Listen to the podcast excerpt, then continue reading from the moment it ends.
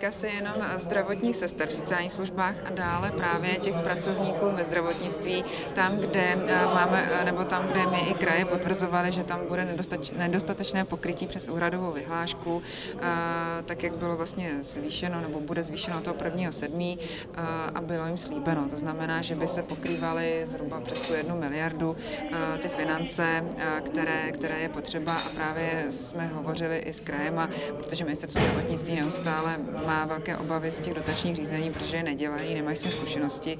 Víceméně jsme nabídli přes kraje a pan hejtman Běhounek to dneska potvrdil, že oni vlastně ty peníze v rámci krajů jsou schopni přetransformovat tím dotačním řízením sami. To znamená, tady jde jenom o to, aby to ministerstvo zdravotnictví ty peníze pro ně připravilo.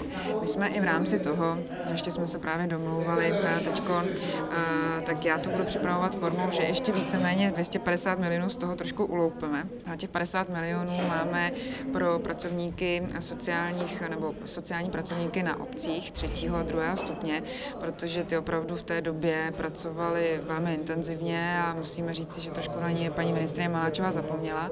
A těch 200 milionů, tak jak i dneska probíhala ta diskuze, tak ta část, nevím, kolik už musí vyčíslit pan ministr zdravotnictví s panem ministrem školství, tam by šla část na ty eh, mediky nebo ty studenty, kteří pomáhali nejenom v nemocnicích, ale třeba i v dětských domovech a zároveň ta větší částka z těch 200 milionů právě by šla na ty pracovníky, zaměstnance v dětských domovech a těch zařízeních, eh, které vlastně má pod sebou MŠMT, protože ty měly opravdu velký, eh, velký tlak, velké problémy, nejenom personální, ale samozřejmě další zabezpečit najednou eh, nejenom výuku s těmi dětmi, ale byly s nimi uzavřený 24 hodin, takže tam si myslíme, že i to MŠMT na ně mělo myslet a tímhle tím to trošku napravujeme.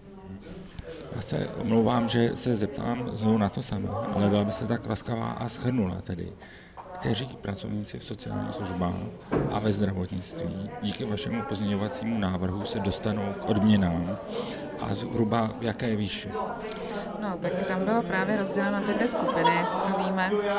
A, tak a, dostanou to v sociálních službách, to dostanou zdravotní sestry.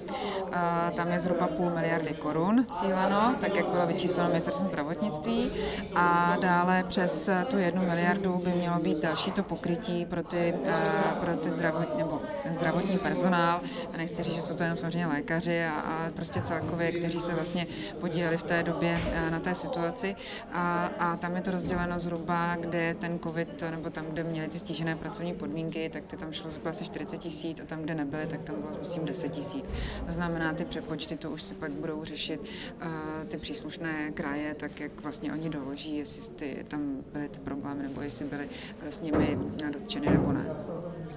Jestli to správně chápu, jedná se o datační peníze, které by měly být rozděleny přes kraje. Tak jak bude vypadat ten mechanismus při rozdělení těch peněz a jak dlouho může trvat?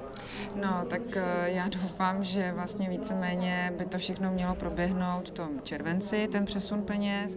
Eh, tady jde o to, že ministerstvo zdravotnictví vlastně musí přesouvat peníze na pojišťovny v rámci teda té nové platnosti kompenzační vyhlášky nebo úhradové vyhlášky a zároveň eh, tyto peníze, které bychom v tom rozpočtu cíleně teda dali do těch jednotlivých kapitol a položek těch jednotlivých ministerstv, tak ty by měly být alokovány do konce do konce prázdnin, tak aby ty kraje to stančily samozřejmě zadministrovat a připravit. Takže já si myslím, že v září by ty peníze měly být u těch zaměstnanců.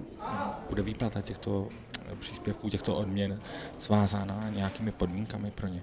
Oni ty podmínky jsou vlastně nastaveny, pokud to tak vím, protože my vlastně doplňujeme u těch zdravotníků jenom tu částku, která tam vlastně teď bude chybět ještě v té uhradové vyhlášce, tak jak mi právě eh, zástupci krajů říkali, že ta uhradová vyhláška to úplně zcela nepokrývá. To znamená, ty pravidla už nastaveny jsou a tady jde o to, že prostě část těch peněz eh, pro, to, pro ten zdravotní personál bude teda řešena s tím dotačním, dotačním řízením a část bude přes úhradovou vyhlášku a pro ty zdravotníky v sociálních službách to bude zcela jenom teda dotačním řízením ty odměny.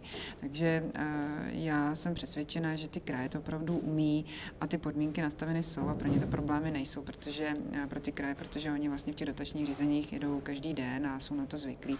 Problém to byl především pro ministerstvo zdravotnictví, jak je tam dostat. Otázka souvisí ten váš pozměňovací návrh s jednáním KSČM s ministerstvem financí o schválení půl bilionu schodku státního rozpočtu rozpočtu. Má to nějakou souvislost, protože to byla jedna z podmínek KSČM, aby podpořila tento rozpočet?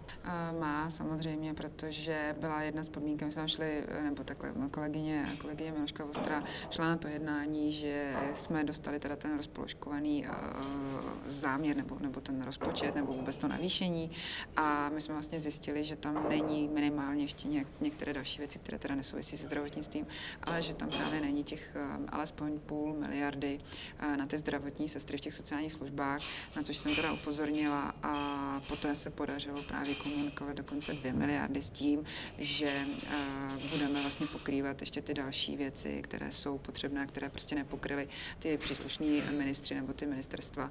A i když na, třeba na některé jako dostávali dotační, dotační peníze schválené vládou, třeba jako na dofinancování z dvopů, a, ale bohužel prostě tady ty oblasti, které byly, si myslíme, jako zásadně taky postiženi tím tou covidový, covidovou pandemí, tak nebyly, nebyly. Takže pro nás to samozřejmě byla jedna z podmínek, protože i uh, tato částka, nebo víceméně uh, tato oblast se zmiňovala třeba na jednání našeho ústředního výboru v sobotu, který dal potom uh, to usnesení, že teda my můžeme podpořit za těch podmínek těch půl bilionu toho schodku.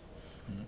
Jak koukáte na spolupráci Ministerstva práce a sociálních věcí s Ministerstvem zdravotnictví? Hmm. se uvolnilo peníze na odměny v sociálních službách, nevztahovalo se to na zdravotní sestry. Teďka do toho vstupujete zase vy z jiného rezortu. Peníze z MPSV byly kalkulovány tak, že tam byl velký přebytek. Jak koukáte na to vypořádání, který přichází z vaší strany? No, mám to pravdu, že to zachraňujeme de facto, nebo zachraňujeme těm lidem ty peníze, které si zaslouží, na které mají nárok a bylo řečeno, že to dostanou.